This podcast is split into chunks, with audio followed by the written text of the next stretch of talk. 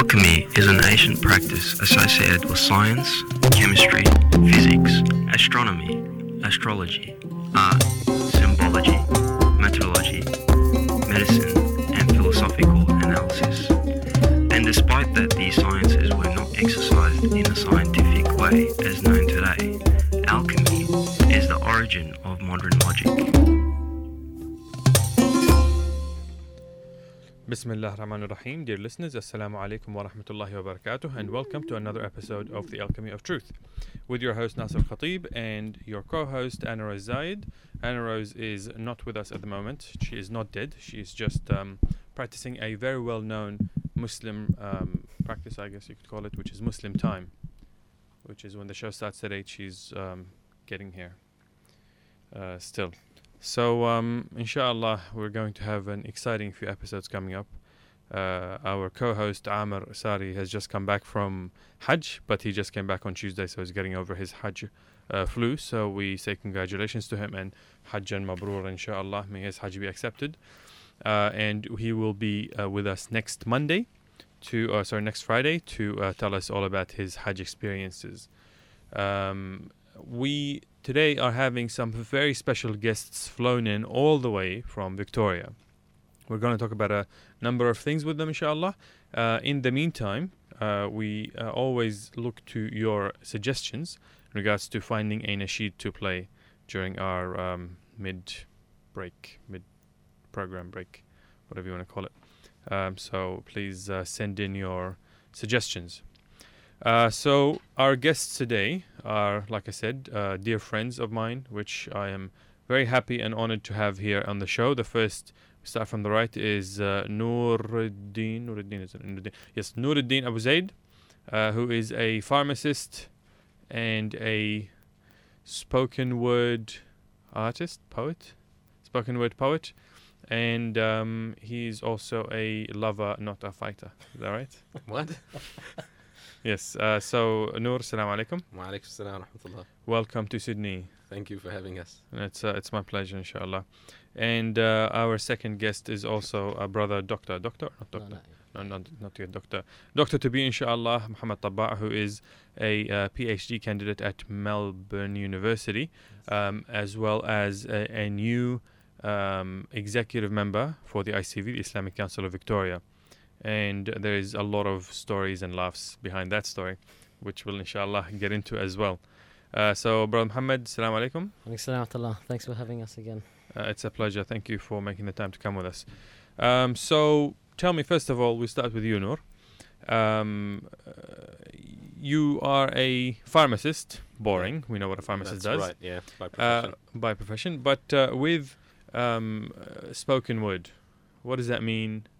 Um, let's let's pretend that I don't know what it means and ask you: Is it poetry? Is it rapping? Is it like Australian Idol but without music? What's what's the deal with it?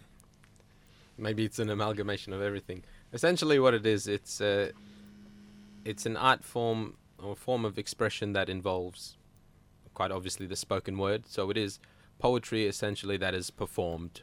So another word for it is performance poetry. Um, there are different ways to do it. Often it involves sometimes a bit more dramatization and not so much just focus on the words. There's no actual particular way that the words need to be structured like traditional poetry. It's a bit Yep. more free flowing, a bit more honest. Okay, and um, so I'm guessing that because it doesn't have music um, and it's quite raw, it would have a lot of Muslims getting involved in it. Is that the case?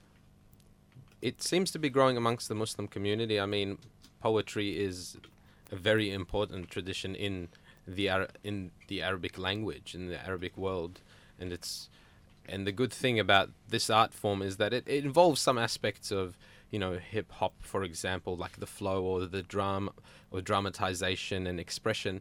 But bec- because there's no music, um, which can be contentious at some times, um, it allows to be a universal platform that Yep. gets around to everyone um, and is sort of universally accepted. And you know the the oral tradition is something common amongst many Muslims, and this is, I suppose, a, a contemporary uh, swing on it, if you like. Ah, mashallah, that's good. Um, okay, and so when is the next major thing happening? I know there is a national uh, spoken word uh, competition which the person wins like a, a Mercedes or something. So there's the major national competition that's called the Australian Poetry Slam. The regional heats are still going on. Alhamdulillah, I was lucky enough to win one of the regional heats in Victoria, and I will be performing at the Victorian State Final uh, on November 23rd. There is also a national final uh, that will be held in Sydney, I believe, on the 1st of December.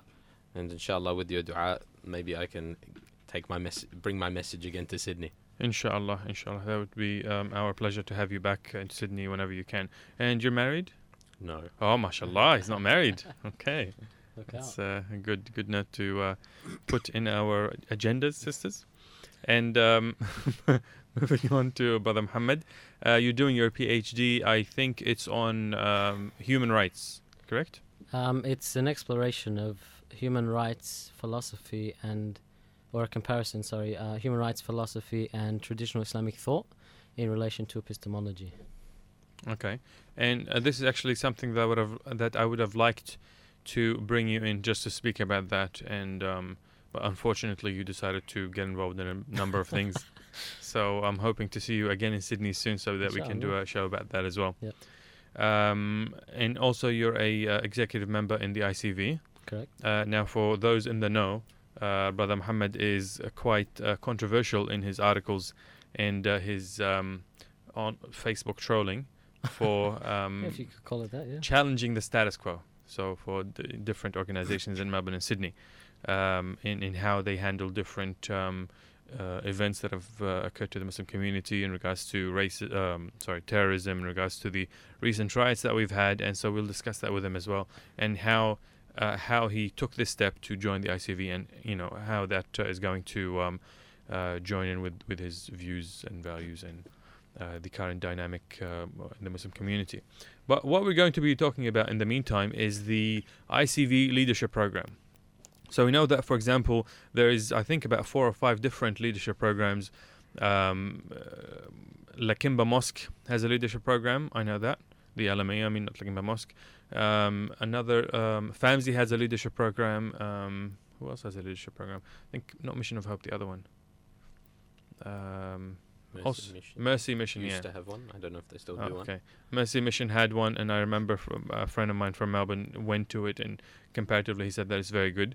But the ICV one, I think it's the first one that came out, and it was the one that's most recognizable by the government. So I remember a few people who went a, lo- a couple of years ago. They went to Indonesia, and uh, they went to. That's a um, different That's a program. different one. Oh, is it? That's There's a an Mu- exchange Muslim program. Yeah. yeah. No, there was when Barak went. They didn't go to Indonesia. Oh, didn't they? Okay, No. so they go to Indonesians Canberra. came here. Oh, Indonesia's ca- okay, maybe that's Same thing. Allah alam. uh, yeah, so they go to Canberra, they go to Sydney, they meet different politicians and things like that. Uh, but um, this year, I understand it's uh, a bit different. Um, so tell us, um, I guess we'll start with you, Noor. Tell us a little bit about the ICV program, why you decided to join. Okay, why I decided to join? Well, I've always been interested in this particular program. Um, just for the record, it is co-run by the Islamic Council of Victoria and also the Centre for Dialogue at La Trobe University, who play an important part in facilitating it. The reason I wanted to get involved is it it's not really a leadership program per se, but it's more of a intensive civic education program for Muslims.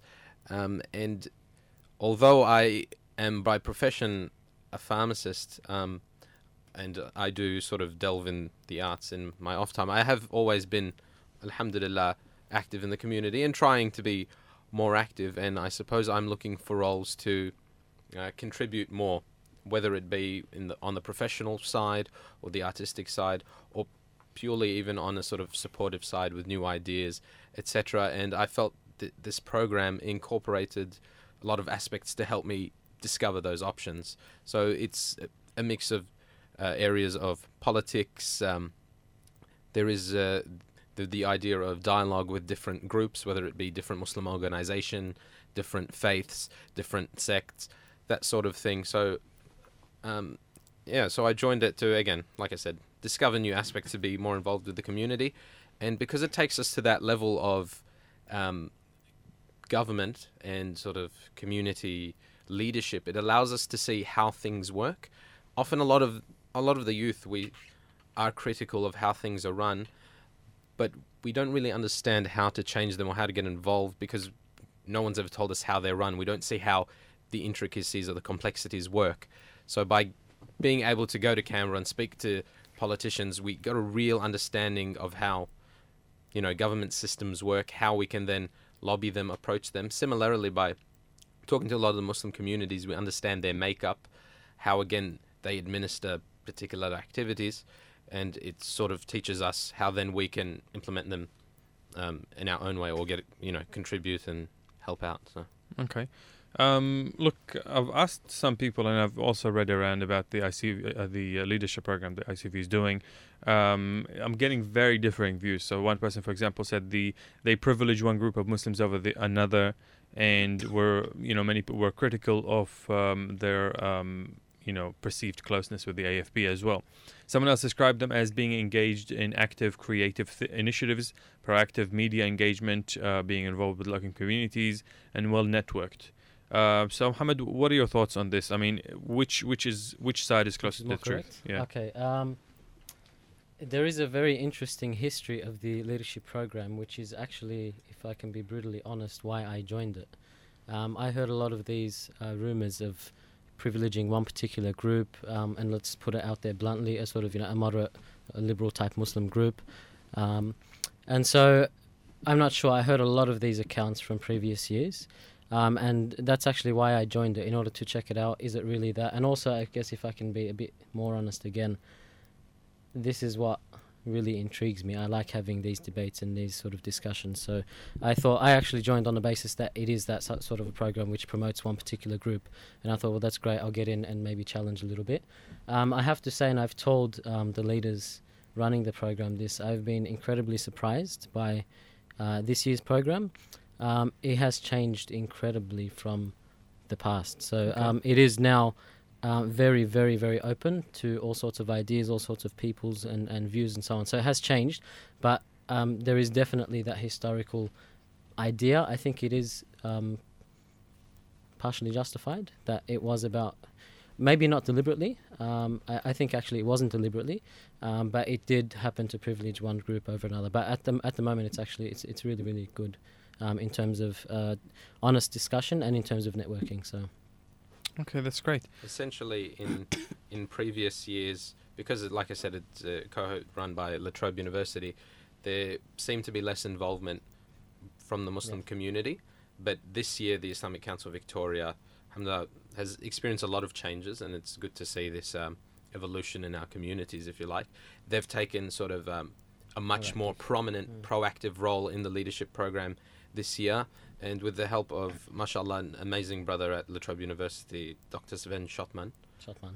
Although his name is Dr. Sven Schottmann, he is, he's, a, mashallah, a, a, a very amazing brother. He has worked really hard to, if you like, Islamicize the project and essentially, like he says, for us to own the project and make it what it is, sort of, sort of meld it how we want to. So again, it's a lot of openness and it, Yeah. because a lot of initiative done sort of for the ICV to sort of, you know, push in and put more, you know, more of their time into it. So it's really good to see. Like w- one example, actually, from the the um, previous years, uh, one of the complaints was that the timetabling didn't even allow for prayer, um, which was obviously ironic given a Muslim leadership program. So I think it was just really um, a lack of awareness on the part of you know the the management, which was mainly non-Muslim. So yeah, uh, Sven's come in, mashallah, he's done a superb job with the ICV and really changed the program to uh, you know. Uh, be more sensitive towards Muslim needs and much, much more open. So, alhamdulillah, it's actually I would heavily recommend it.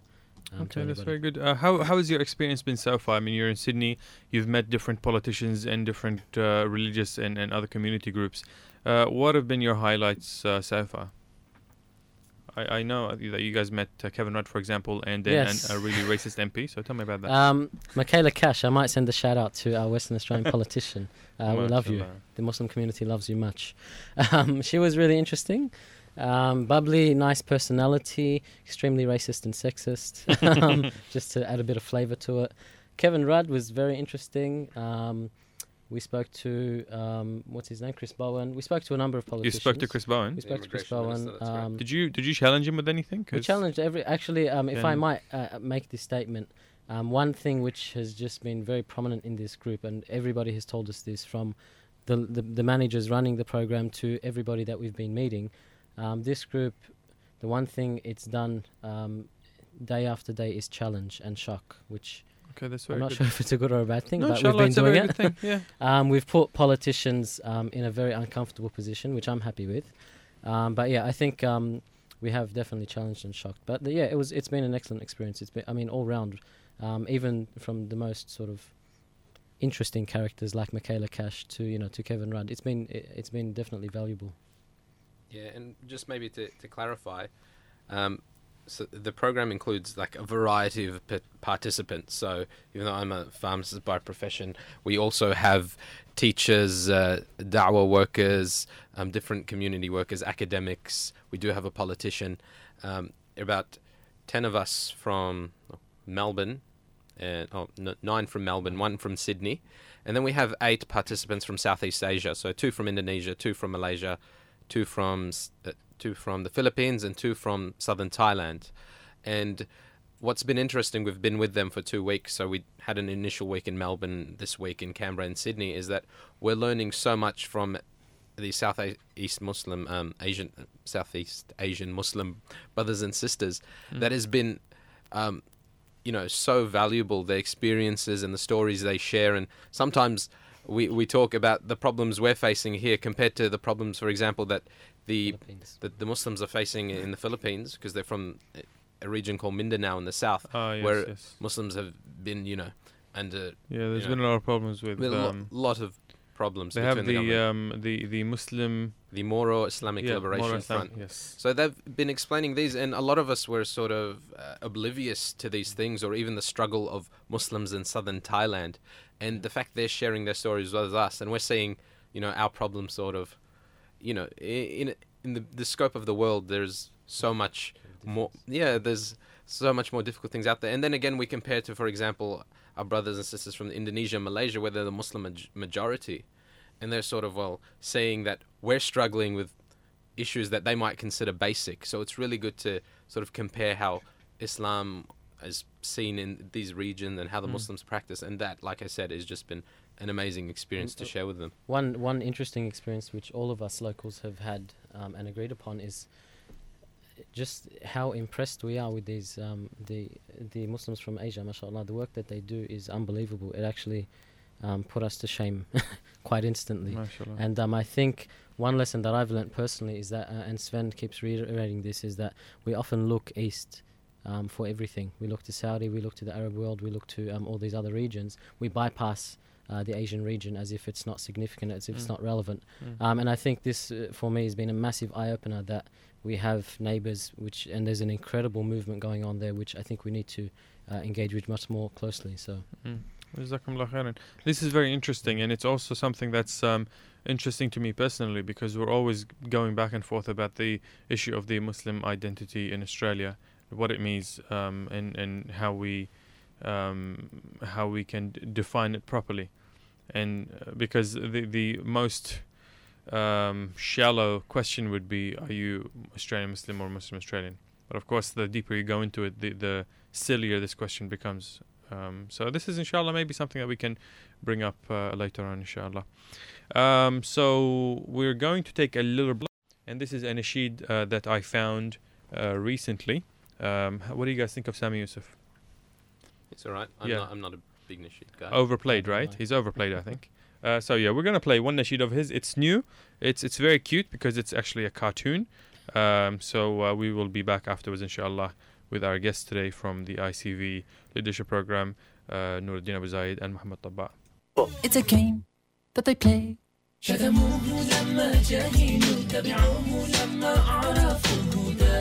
What a shame what they say. So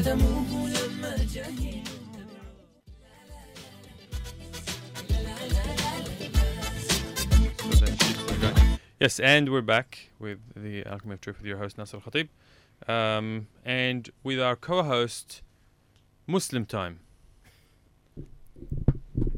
Muslim time? Yes, that's you. That's your name. Muslim time. Yes. Assalamu alaikum, everyone. And that was Muslim Time. She just came in two minutes ago. and we're not going to drop it for the whole show. Uh, just a reminder to um, um, our uh, listeners that um, this is Muslim Times' last um, show before she has to travel to Palestine to study. What are you studying? Arabic? Arabic, yes, with her husband, uh, Muslim Time, Zaid. Uh, so, yes, uh, back to our guests, brothers Noor and Muhammad. Uh, and, and specifically, this is for you, uh, Brother Muhammad. Um, you've had a lot of, um, as I said before, controversy. You've made a lot of people angry, some people seething with anger about the articles you've written because um, whenever something happens, I mean, uh, in in Sydney it was the protests, in Melbourne it was the uh, terrorist arrests or whatever you want to call them, Raids, Yep. um, and uh, in a lot of these um, events, the Muslim community leadership was involved. So in the ICV, for example, it was apparently for some sort of cultural sensitivity that um, the ICV was informed of the the uh, raids before they took place, and they were they were in basically in on it the whole the whole way through.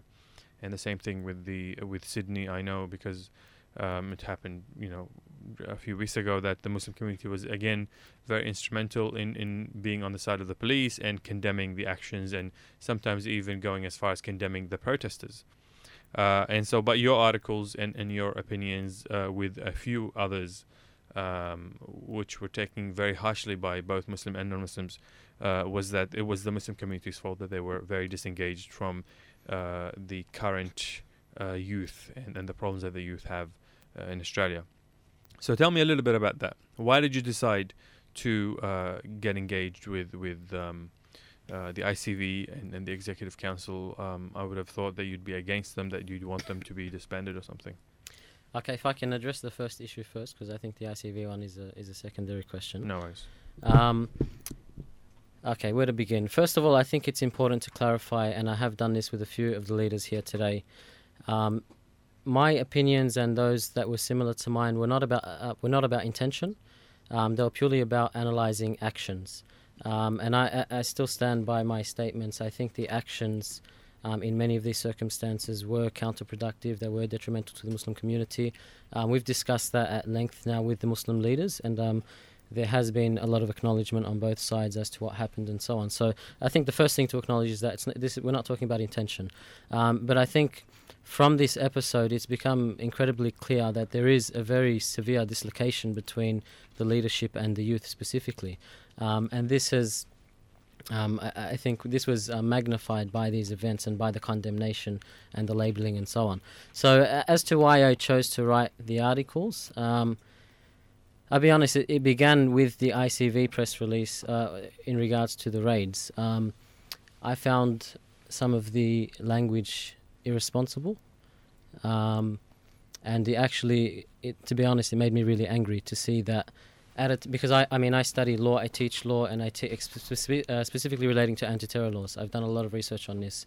Uh, we have, without any doubt, the harshest anti-terror laws in the world. Um, that's acknowledged by many legal scholars. And so for me, it's really hurtful to see that the police are using these very harsh discriminatory laws against the Muslim community, harassing them with them. And instead of defending the community, we have many leaders supporting the police. Um, that's very hurtful. Um, and on the other hand of it is that I contacted these families who were raided. Um, I know some of them personally, as I did in 2009. Um, nobody ever checks up on them. Um, they have families, they have kids. One house had uh, six children, and their father was, was overseas. Um, they were raided by 20 to 30 police. Uh, nobody checked up on them. I actually called them up and said, Do you need legal advice? Uh, their response was, Why would we need that? So they, they weren't even aware of the seriousness of their situation. So it was really, really sad to see the priorities of the Muslim leadership um, were about siding with police, being seen to be good, um, and condemning and this sorts of thing, instead of actually caring for the Muslim community. Um, and I saw, and, and that was my initial sort of response. I, I started writing simply on, on Facebook, um, expressing some views. And it, that only amplified once the um, protest response came about. I was just, okay, this is enough. And I think a lot of youth felt that. And Um, it's- what about the protest response made you think this is enough? Because I think a bit of that really can't apply in Sydney. For example, the leadership I know a number of sheikhs were in very close contact with the specific young people involved, as in Yep. meeting with them every single evening and discussing for hours what had happened, why it had happened, what Yep. their correct response should be. So, for example, that aspect could definitely not apply in the Sydney context. Yeah, it look it's a good point. Um, the difference is that all of this engagement with youth with the youth happened post protest and post press release, which is why I spoke out. Um, if the engagement had happened prior to the press releases, um, I would have not spoken whatsoever. Um, but all of this happened, and again, this is the, the one of the key points I was pointing to is that um, unfortunately we're being very reactionary. Yeah. Um, and I think many people have realized that. Um, media tells us, okay, you're terrorists. We say, no, we're not. We're peace. Media says this. We're simply responding rather than being proactive and taking the lead. And I think that was one of the main things that came out of the Sydney protests is that it was purely reactionary. So the media, the politicians said, all right, we want you to condemn. And we said, okay, how harshly would you like us to condemn? And we did exactly that. Um, and for me, I mean, again, with, with my studies, I study these sorts of issues. Condemnation is, is one of the worst things to do in this scenario. Okay, um, on the one hand, it, I know it appeases a public, a general public, um, which is one side of the story, but I think we overemphasize that side of the story. Once you condemn, then you're you're naturally turned away from the real questions of why are the youth angry, why are they expressing themselves in this manner, which for me are the real questions. Um, we need to explore why these things are happening rather than just taking a very reactionary response and saying we hate this, we condemn that, we apologize for this. This doesn't solve the issue; it merely postpones it. If nothing, if there's no true engagement with the youth, this will happen again and again and again. And we know that we've seen. I mean, the Cronulla riots. We thought we dealt with it then by condemning and, and distancing and so on. We've had a number of issues, the you know the gang rapes and all these sorts of things. We thought we're dealing with them. Uh, we've been doing the same thing for 10, 12 years. It obviously hasn't worked. Um, and, and my sort of idea, if we if we've been doing the same thing for 10 years, 12 years, and all that hard work can be undone in a matter of hours, then we have to reassess our position, whether it's actually effective or not.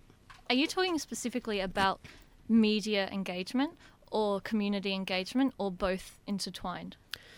Okay, they're both intertwined, definitely. I'm talking about both. Okay, yeah. Um, and one of the key things for me is, and this is, I think, again, where there was a bit of a misinterpretation of my position. I'm not claiming that the leaders don't do anything. I know they do an incredible amount of work behind the scenes. Um, but there's two there's two aspects to this. One is that I think much of that work doesn't address our key issues, and I'll get to that in a moment. The other one, which is key, is that this is about perception, not facts. Okay, and as I mean, we had a we had a workshop with uh, Dr. Zachariah Matthews today, and his statement I found really interesting. He said, "Perception is reality." Okay, regardless of facts, and and I, I'm very um, comfortable with that. The perception amongst many of the youth, whether it's justified or not, is an entirely different discussion. But the perception is that nothing is being done. Okay, that the leadership is selling out or siding with the wrong side and so on. This perception, without any shadow of a doubt, is not being addressed. Um, and I, I think that's what's causing this angst and this anger amongst the youth towards the leadership. Okay. Do you think at all you perpetuated that perception through your articles Um, and, and through your, you know, your Facebook post Yeah. about it? no, I think actually I brought it to light. Um, Because it really was like that. Especially the Facebook post was really passed around a lot. And Yeah. Well, look, I mean, for me, the fact that it was passed around so much, uh, for me, is evidence that it exists. Um, I don't think I created it, um, but I think I brought it to light and let, and let the leadership. I mean, the youth already knew that, which is why they were so supportive of it. Do you mean the perception existed or the fact exists that The- the, leaders aren't acting? The fact is entirely separate discussion, as Yeah. I mentioned. The perception exists, Yeah. uh, existed well before the articles, and I think that's why it resonated so much with the youth. But in those posts, you didn't write the leaders are perceived as doing this and the leaders are perceived as doing that. You said they are doing this and they are doing that. They so you, are- you yes, weren't really yes, talking yes. about this is what we perceive you are doing. You're saying this is what you are doing. Yep. My my initial criticism, my initial um, writings were about actions, Yeah. and um, and you're definitely right. I was saying you are doing this because they were, and uh, the actions I was referring to were the media actions. Yeah. Um, so that's what I was criticizing very strongly, and and that is not a perception. That's that's the fact. That's the action. Yeah. Also, do you account much for the how the media frames the message? You know, no matter how the leadership themselves present it. For example, with the post press release or the conference or whatever at Sydney, um, I was saying to my friend that I thought it was really annoying that you know the Muslim leaders didn't say we've now addressed this, we don't want to talk about it anymore because we don't think it's worth any more attention, so we're leaving it there, and this is all we're saying about it, and that's that. And she said they did. That's what they said. They said that at the very end. Just no one reported it. No one said that they said that. So Yeah. no one knows that they said that. Yeah. So how much do you think this accounts for the perception and how much should it be recognized for that? I think it counts it accounts to an extent, but I think to a minor extent because um, much of the responses, and I'm talking historically here, not just with the recent events, are not really taken out of context. A lot of them are full-length interviews where um, you see leaders very, very happy to condemn their community, to distance themselves from the community, and so on. So, partially, of course, the media has has a part to uh, to play in this, but at the same time, um, this is a leadership issue again. As leaders, we're supposed to um, to we're supposed to foresee these issues and know how to deal with media responsibly, knowing very well that they might do these things. So, I think yeah, there is a bit of leadership issue there as well. And also, when you say condemn their community, especially with the Sydney riots, riots, you know, protests, whatever, Yep. um, it was a really small number of the community that were there, and an even smaller number who held inflammatory signs or act in any sort of aggressive way. So, is it actually, you know, defending their community implies the whole community, the whole Muslim community, when a, a vast amount of Muslims do disagree with these actions and do think, do think they're wrong. So does that come into play at all? When should they defend actions that a lot of Muslims themselves disagree with? Yeah. Look, good question again. Um, I think what happened with this recent episode was that a, a dichotomy was set up, a binary.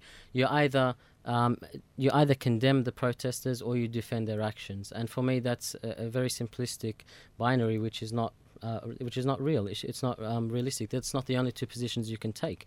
You can disagree with the protest, um, with the protesters' actions, which we all do. I mean, them, they themselves know that what they did was counterproductive. They're not under any, any illusions. But the fact that you disagree with their actions doesn't Who- mean who you necessarily. Who thinks that? Many uh, people, I mean, and many people on Facebook attended the protests and got caught up in the action and say, "We know that this was wrong." And I, look, I've been in protests, I've been pepper sprayed th- before. look, I know that the actions Can I just um, interject here? um, a lot of the people, and I can tell you two people that I've met personally and spoken to personally, did not think there was anything wrong with their views, with what the views they did, the with their views and their actions, and with what they did.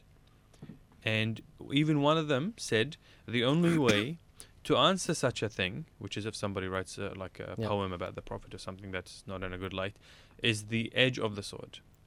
And I don't get around much with with um, people with that sort of idea. So just m- randomly meeting them means that there's a lot of people out there, not just with that idea, but also preaching that idea.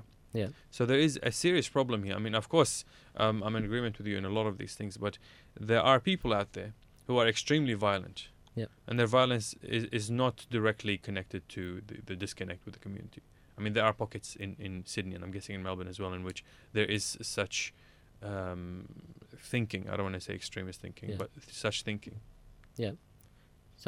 Is there a question? That's Yeah, Sorry. my my, my, my que- I mean, not my question, but um, I, I want to make a correction here. I want to make it clear that Yeah. th- there is thinking like that as well. It's Okay, not yeah, just yeah, yeah. it's not just the Yeah, same anger uh, that the Yeah, yeah. community is not listening to us and we're poor people and this is how we lash out. It's I don't think it's accurate to just say that and that this Yeah. is the only issue. When here. I'm saying that um, there's the anger and there are the issues, and and uh, often I, I use the words issues as well as anger. That's an issue which needs to be dealt with, and uh, and I think we're ignoring that uh, very often. So we we might disagree entirely with the views of that group in question. It doesn't mean we dismiss them. It doesn't mean we don't talk to them. And and what really struck me as odd, and this goes back to your question, Anna Rose. It's it's no there's no point in speaking only to the people who we get along with. That defeats the entire point of it. The the core purpose is to actually engage with those who who we're entirely conflicting with, who we disagree with the most strongly. That's the point of it. And the ones who are disenfranchised the most, the ones with those views, like you're mentioning. So it, there's no point engaging only with you know the ones that we're so friendly with. The, the whole point is to go and speak to those most disaffected. Our ideas are always to engage people and to debate, not debate with people to beat them, but to at least reach an understanding. But there are people out there whose views are extremely um, aggressive, not just a- aggressive in a violent physical way, but also aggressive towards others. That they make takfir on everybody, and Yeah. everybody who doesn't agree with their views, they they would use hadith and ayah to basically justify their um, you know complete um, you know ostracization. Ostracization is a word Removal. No. removal from from the Muslim community. Yeah. These people do not want to engage with anyone. If you want to talk with these people, Yeah. they will use deliberately the uh, the kind of language that um, stigmatize, stig, Stigmatizes. yes, that one Stigmatizes. stigmatizes you, that that causes you to, to basically to to hate being there and to leave. Yeah. And so uh, in uh, in this case as well, and I know this again because um, I've seen lots of um, initiatives or attempts to try and engage with certain. I'm not talking about these specific Yeah, yeah. people. I'm talking about general people, um, in which some would would um, uh, accept and go into debates and dialogues and try to to connect and understand each other, and others would completely reject anyone other than those who uh, have their views. Yeah. Look, it, there's two points here. Number one, I think we need to be very careful when we're talking about these types of groups or, or views, not to criminalize views, um, which I think is, is something that we sometimes do. Okay, um, everybody's entitled to their view. If they actually manifest that in violent action, that's a different story, obviously. But in terms of views, um, regardless of how strongly we disagree with them, um, it's important not to criminalize them. Um, in regards to the second point about dialogue, um, of course, it's very difficult, um, and that's what dialogue is. Dialogue is never easy, and that's the point of it. If if it is easy, then it's actually not dialogue. The whole point of dialogue is that it's difficult, and you're speaking with somebody who you can't even understand, and the point is to try and understand them. And often it's a group. Um, or more than one group which actually doesn't want to dialogue and that's the challenge so it's it's for me it's too easy it's too convenient to simply dismiss these groups as saying okay they don't want to do it therefore it's not possible um, the point uh, the the reason that they can't do it i mean the sorry the um the challenge of that dialogue is that they don't want to do it. How do we then reach them despite the fact that they're not willing to engage? That's the whole challenge of dialogue which we've actually been covering with this icv program. So uh, again it goes back to that point. You don't only speak to the people who are willing to speak to you and who are already friendly. The whole point is to speak to those who, who not only disagree but not even willing to talk. And it's very difficult and that's my point. We haven't we haven't had a meaningful uh, attempt at doing it and a long-term attempt at doing that and i think that's where part of the the other problem stems from And how do you think you would do that? Like, what what would be yeah. some actual, you know, specific, tangible attempts towards that end? Yeah. I, I do have some ideas on how to do it, and I'm hoping to um, initiate this with the ICV, inshallah. Um, the first point to make is that there's no easy solution, as I said, and this needs to be a discussion. And the first step towards this discussion is acknowledging it as a problem, acknowledging that we have this problem of dislocation which needs to be addressed. I mean, one one uh, practical idea which I discussed with one of uh, two of the leaders today. Um, I think our approaches towards um, youth groups, in particular, you know, disenfranchised youth groups, is is is quite wrong. It's counterproductive. I think it's um it's with the best of intentions and so on, but it's not taking it's not being sensitive. Okay, I've uh, I'll be honest with you. I've I grew up in a number of areas in in um, Melbourne which are very downtrodden. Uh, Dallas, Jacana, Coburg. I went through the gang scene. I went through the drug scene. I went through all of these scenes. I know exactly how it is, and I was very much one of these people who did not want to engage with anybody. Okay. Um, so, and I know why. Okay, um, there's a massive distrust of authority within these groups, and a lot of it's justified. Okay, you experience racism daily, you experience all these sorts of things. So often, we, I found I've seen these initiatives that try to engage youth. They come with their business shirts and their ties, looking like Nasser, mashallah, um, or they come, you know, suited up. They come with their clipboards. This is not the way you're going to engage the youth. You need somebody who can actually relate to their experience, somebody who can speak their language, somebody who they can trust and relate to. So I think um, there has been a, uh, an attempt or attempts to reach out to the youth, but I think it's misdirected. I think it's not going about the same way. So I think we need somebody who's a little bit more organic, somebody who can actually relate to the youth and speak to them. So you, basically. Well, that's my plan. that's one of my plans. Um, look, I, I still know a few of the you know people I used to hang around with in the gangs and so on. So, um, uh, one of them is me. Um, But there's also a number of others who I'm trying. Um, I mean, this is just an idea. Whether it works or not, uh, I'm not sure. But um, I, I want to pilot this program um, as an attempt to speak with youth who are, you know, very much on the bottom. So that's one idea. But the discussion needs to be had. And if I can just chip in quickly. Um, one area I see where we're incredibly lacking is our engagement with academia, with the intellectual world, and we suffer for this so so intensely. Um, we seem to have this aversion towards academics, and I feel this myself, being you know an, an aspiring academic. We don't like academics, and um, in the academic world, this is exactly what they study. They give proposals for okay, this is the best way to engage with the youth. This is the best way to do th- this, and this is the the way not to do it. Who's And- we? Sorry, Uh, I, I'm talking generally the Muslim community. the, mu- like Um, Muslim leadership, or more generally, I think it's uh, it's very much across the board. There is a real again disengagement with our academic um, Okay. leaders. So I think that needs to also improve. Yeah. Do you think it would also have a, you know, much to do with the fact there's academic scene in Australia is, you know, not Ivory particularly large, Not large. quite new compared to other places. Like, for example, in England, um, when my husband was there, he was saying the Muslim engagement with the academic community there is much greater because there's been, you know, a longer period of that happening. Yeah. I'm uh, to be honest, I'm not sure why we have that uh, attitude towards academics. Um, it could be because it, it's not a very long relationship. Also, Um, there's not many other Muslim academics. They're not. I mean, it doesn't have to be necessarily Muslim academics. There are a lot of non-Muslims. I mean, my supervisors are both non-Muslim. They they do they engage quite heavily with Muslim issues. So Yeah. it doesn't have to be Muslim academics. And unfortunately, some of our Muslim academics are not the best in that regard. Name Um, and shame. No, I'm joking. uh, no, no, no naming. Um, but I think part of it is this attitude of you know um, academics are ivory tower dwellers. They're just Yeah. you know uh, armchair critics and so on. And I want to emphasize here the point that what academics do is work. They often we're often accused, you know, go do some real work. What they do is real work, and um, and it's actually a prerequisite to doing physical work. You need to have a framework before you start action. Otherwise, you might be perpetuating the very thing you're trying to get rid of. And I think this is sometimes what we do. So sometimes we perpetuate racism while trying to fight it, for example, because we haven't studied the theory, because we haven't uh, you know engaged with the academic world. But do you think this is a really idealistic view of basically, you know, a program of people who have come from a really disadvantaged background but are also really willing to engage with academia? Because there's not many people or a high proportion of people from that background who then go on to that future. Um, uh, with the youth uh, engagement idea, it's not so much about engaging with academics. It's about engaging with people who managed to get out of that slum, basically. So it just so happens that I went down this path, but it Yeah. doesn't necessarily mean that only people who became academics can, can talk.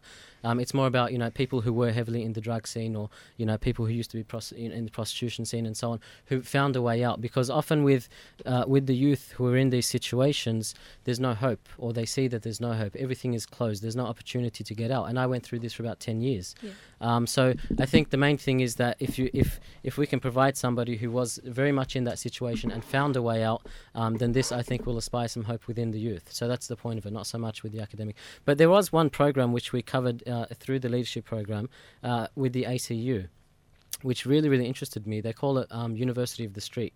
Yeah. So yeah, you take the academics to the actual, you know, living quarters of, of, of these disenfranchised people, and you engage with them, you know, on a very real level. And I think that's one thing that we could really implement, uh, which might help address our issues. Um, so tell me again about your engagement now with the ICV because I know that you and your ilk, uh, namely ilk. Yasser uh, Mursi, have uh, been critical of. It's not much uh, of an ilk, two people. Well, you know, it just depends. I mean, uh, Umar radiallahu anhu was once asked uh, for a regiment of a thousand men to help them uh, conquer one city, I think, in, in not Jerusalem, but one th- city in current day Palestine. And he sent one man. And he said, What can one man do? The person who was asking, he said, You'll see what this one man does. And this man's uh, uh, cry of Allahu Akbar was uh, able to strike fear into the hearts of the people inside the citadel, and Yep. they were able to conquer it. So, I mean, don't underestimate um, yourself, especially when Yasser is there as well. so I mean, We'll y- you guys, you guys um, have been um, quite critical of, of the ICV Yeah. uh, and of their work. Uh, but um, I remember also you mentioned that the ICV do quite a lot of work as yeah, well, Yeah, yeah. uh, and that so it's not fair to say that they don't do anything. It's just the criticism is that they they uh, either are um, uh, dictated or th- their action and strategy is dictated by outside influences rather than inside influences, and also that they're not doing the right things rather than not doing anything. Well, yes. Um, there are a few questions there, so let me deal with them one at a time. Um, you're right, definitely right with that the ending statement. Um, one of the criticisms has been that they don't do anything, um, and the other one, which seems very contradictory, is that they're doing the wrong things. And I think they're both simultaneous. When we say, or when people say that they're not doing anything, we're referring to they're not doing anything about these particular issues. Um, they do an incredible amount of work, and I, I realized this after joining them and reading the books and so on. Um, there is an incredible amount of work that gets done at the ICV, but I think, and, and this is across the board, not so much ICV specific. I, th- me personally, I think, and, I, and I'd like to get some opinions of this um, on this. I think the reason that we do so much work and yet so much seems not to be done, number one is perception, which we discussed before, but also I think that we've misdefined the problem.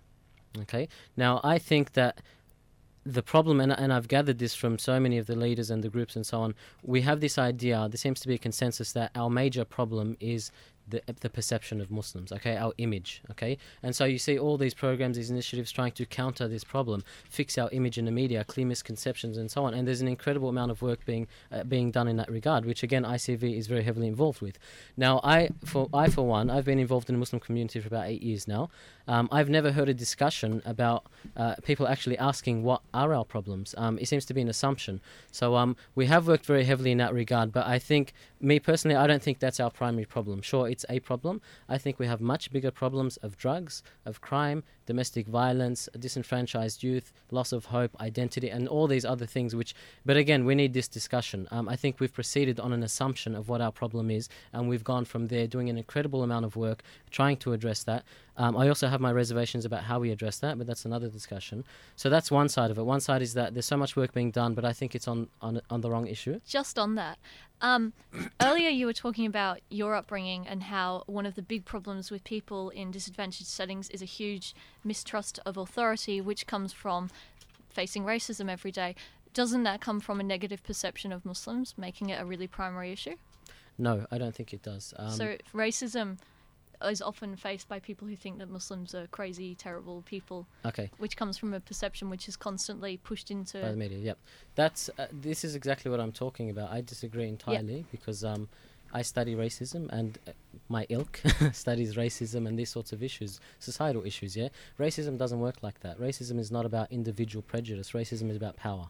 Okay, racism about knowledge and these sorts of things, and these, the, this, especially this type of racism um, in in Australia in the police force and so on, it's systemic. And once once a, a, a type of racism or discrimination becomes systemic, it doesn't require individual actors. It becomes part of the system. So I think Nazi system. I know you don't like me uh, mentioning Nazis, Nasser, but um, Would you call the media an individual actor?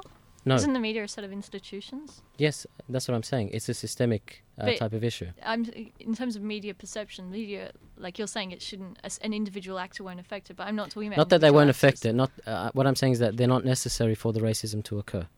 So you have structural racism, you have structural discrimination, uh, which happens regardless of people's intentions or attitudes or personalities. So this is again, this is what I mentioned just earlier about. I think the way we tackle these issues um, don't work because we've we haven't understood how racism works. We haven't understood how discrimination works. There is discrimination in the legal system, for example, um, and you're not going to fix that by talking to people or you know giving them pamphlets or something because it's not an it's not an individual problem. These are systemic issues, and we're not we're not recognizing that they're systemic again because of our lack of engagement with academia. We don't understand how they work, and so obviously we're trying to fix them, but we're not doing it in the way that might actually work.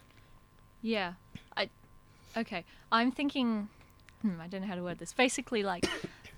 I think we're talking about the other end of the system, as in how the racism affects the Muslims themselves, and for example, the racism affects them through the system, through the um, the legal system, like you said. I know where I grew up was a very, very, very white area in Sydney, which was a real shock coming from Manchester. But anyway, it was a really, really white area. The only ever understanding I ever had of Muslims, the only knowledge I ever got of them was through the media. I knew absolutely nothing about Islam, about Arabs, about anything like that, except through the media. So that was like I, I personally don't think I had a particularly racist view, but then I think particular probably everyone thinks that about themselves. Yep. Um, but I do know that's that's the only place where any view I had came from. So does that not have a big impact? Because I know like everyone in my area was about the same. I don't think any of us knew anyone who was Arab or Muslim. yeah. It- I'm not. Uh, I mean, uh, I don't want to be misunderstood here. Of course, it has a massive impact. Um, but my point is that that impact is not because one individual in Channel Seven has a bad attitude, um, which seems to be what we're trying to rectify. Um, the issue is systemic, even with the media. The media is not a person; it's an institution, like you said. So, um, the institutional issues, which which can't be rectified by speaking nicely to people or trying to portray, you know, a good image of Muslims. And again, I mean, if I we it if we start to think that, I mean, uh, um, we're not under any illusions. The media is not going to come out and save us. I mean, they're not going to, um, you know, uh, help us with our cause of, you know, of any cause really. So even with that idea of, you know, um, trying to uh, defeat racism, if you like, through the media, I think even that is quite limited in its in its potential. So Yeah. So would you say to an extent, I don't know, that it's not wrong for people to try and give the, you know, reframe the narrative, but it shouldn't be the priority? Yes, um, it shouldn't be the priority. Definitely, I think that point's made. Reframing the narrative is exactly what we need to do. Um, I don't think it's being done very well. I don't, I'm not sure if, if it's even being done. Yeah. Um, but this also is, not to- what people's intentions are. in I know the intentions. It, it- this is why it's so hurtful. I know. I can understand why it's so hurtful for the leaders to hear this because the intentions are there and the and the action is there. Yeah. All I'm saying is that perhaps we need to reassess our approach. Mm. Um, and uh, even when I mean, our, if you look at the past ten years and so, the way we've tried to do that, I think uh, there's been a monopoly of voice in the media. I think we've all gauged that, um, and I think that's why it was so refreshing to get a different voice out there. So we're not going to. Uh, even on the point of media, we're not going to fix that problem of image and perception Yeah. by trying to homogenize one voice. So I think what we've done, we've reacted to to obviously, you know, they keep showing this extremist voice, this radical voice. So what we've done, I think, is just the exact opposite. Yeah. We said, okay, well, we're not all radicals, but now all we're doing is saying, well, we're all moderates. You know, we're all on this side, and I use moderates very loosely, um, just to sort of make it easier. So I think we've done the exact opposite, and, and we've tried to show one particular voice. Why not show all the diverse voices instead of trying to homogenize the discussion? I've just got a question here from one of our um, listeners. Uh, Brother Yasser Mursi asks, Uh, no. I have a question for Tabbaa. Why are you allowing Nasser to blame the radical fringes for not having some nonsensical and fictional tolerance towards mainstream Muslims? Why are you allowing him to fix the conditions of the dialogue? Is it because you're an ICV board member now? Um, let me start by saying thank you, Yasser, because it didn't take you and the, the ilk very long to start criticizing me from your armchair. no, um, look, uh, it's not my radio show. Um, maybe you did that with Nasser. uh, Perhaps I'm a little bit more generous. Um, look, I'm not sure if that's a serious question, by the way. So, I promised to ask it. okay, well, you asked it. Are you going to I'm not- answer I'm not sure what answer he's looking for. Why am I allowing him? Maybe I'll, uh, you know, maybe there'll be a, a, a Noor and Muhammad uprising, and we'll take over the studio and reframe the entire discussion. I'm not sure. It'd be okay, interesting. maybe after the we show could all we'll do that. seats. Look, um, uh, I, I don't really have a problem with people fighting over my seat or, you know, too many listeners or anything like that. So if you You're not guys old enough yet. yeah, we really don't have a problem with too many listeners. Yeah, actually, I have a lot of people. I'd like to make a shout out to our listeners, uh, Brother Faisal and Brother Orhan and Brother Yasser and all the other Three. brothers. All the, Three these are the people who commented. There are many people who liked and Of listened. course, yeah, yeah. There's the uh, li- And silent, Nasser's mum, as always. silent listeners. She actually doesn't listen to Yeah, it. she pretends sometimes though. but can I? Can I actually? I'll, I'll yes, answer Yasser's go ahead, question. Um, I think, sorry, I think that is a, problem that we often um, are confronted with is that we do blame much of our issues and uh, specifically society's issues on this what we call the radical fringe. Everything's their fault. You know, they interpret too harshly, they live too strictly, they don't, you know, they don't have an open mindset. That's why we have problems, which for me is, to be frank, ridiculous because uh, I think their their their actions or their views even are a response to uh, greater issues. So I think again we're focusing on, uh, and I said this in some of the articles. I think we, we're constantly focusing on the consequences of the problem rather than the problem itself. So, for example, going back to media, um, I discussed with a number of uh, you know the leaders and the groups about their media statements, and and one of the key things which kept coming out was that okay, we we take these stances because if we don't, then Muslim women get bashed. Yeah. Now, for me, this is a classic example. I know that Muslim women get, get abused. My wife gets abused and my sisters get abused. I'm aware of it.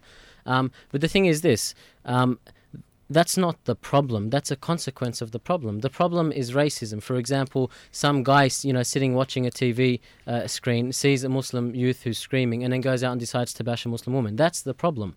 Okay. The consequence of that is that our sisters get bashed. Yes, but by dealing with the consequence, you actually never address the problem, and you're never going to resolve it. The best you can do is limit its effect, and so and that's Do you think Muslim leaders can resolve that problem of absolutely we can work towards resolving it. But uh, screaming until youth on TV and thus creating racism? no, no, no, no, no. I think you've misunderstood me. The problem is not the screaming youth. The problem is the Yeah, yeah. mindset. I know. Yeah. yes, yeah. yes, of the, of the viewer that would go out and bash a woman how- because some guy can they- screamed. Because like I, I remember reading an article recently um, from uh, Susan Carland I think about how she had shut up Nessa about how um, she's been doing the same interview for ten years. Yes, And that's my 10 point. Years, That's my yeah, point. yeah. I And it hasn't that. worked. It But, hasn't that- worked. but my point is that her well her point sorry is that that's because for ten years the media themselves have not moved on despite efforts Exactly. made But what are we expecting from the media? We're narrative. expecting better than that. I so think we're how, being how- naive. so what are Muslim We need to have the going to discussion of other approaches, academia. You think that that that There's youth, definitely a potential you there think to that do youth it. who's sitting watching TV of the screaming Muslim youth is suddenly going to start reading journal articles? No, but as I said, it's not an individual problem. It's not the problem of their attitude. It's a systemic problem. We can address the systemic problem by engaging with the system through our knowledge and so on. So, and that will uh, filter down to that youth who's watching the TV. It's a long term. Very long term, but we need to start it if we want to actually resolve. Unfortunately, we've come to the end of the show. I feel that we should have probably given the show three hours, but we only have one hour. Um, I have three hours. yeah. yeah, and we have the Arabic. We have the Arabic news coming up, and our listeners get really antsy if we don't play it on time. Uh, so at this stage, I'd like to thank um, our uh, he- uh, guests, uh, brother Noor Nouruddin Zaid. Jazakallah khairan. Thank you very much for coming, bro. My absolute pleasure. Jazakumullah khair. You've been somewhat of a dark horse while I've been sitting here. I missed out on the good I part. apparently. Yeah, he spoke out a lot. This mu- Muslim time thing, you don't get it. uh, also, uh, brother, uh, future Doctor Mohammad Tabbaa, thank you very much for your help. I wish you all the best, inshallah.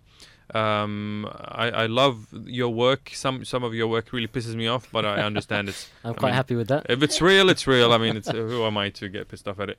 But uh, yeah, uh, seriously, Jazakallah khair and wish you all the best, inshallah. I'm very happy for your um um uh, what do you call it? Election election Result, results. yeah, yeah yeah. with the ICV's. Jazakallah khairan. Uh, also with Sister Muslim Time, thank you very much uh, for uh, coming with us, inshallah. Uh, you're going to be gone for a year, At least. Uh, at least, inshallah. Uh, and so we wish you all the best for your year. Thank you. Is anybody actually able to? Yeah, we wish you all the best for your year, inshallah, and uh, hopefully maybe you can do us uh, some uh, um, podcasts from Palestine and send them to us. That sounds really wanky. I might. Nice way to end the show. Alhamdulillah. And on that note, we come to the end of our show with your host Nasr Khatib. We'll see you next week, inshallah. Assalamu alaikum wa rahmatullahi wa barakatuh.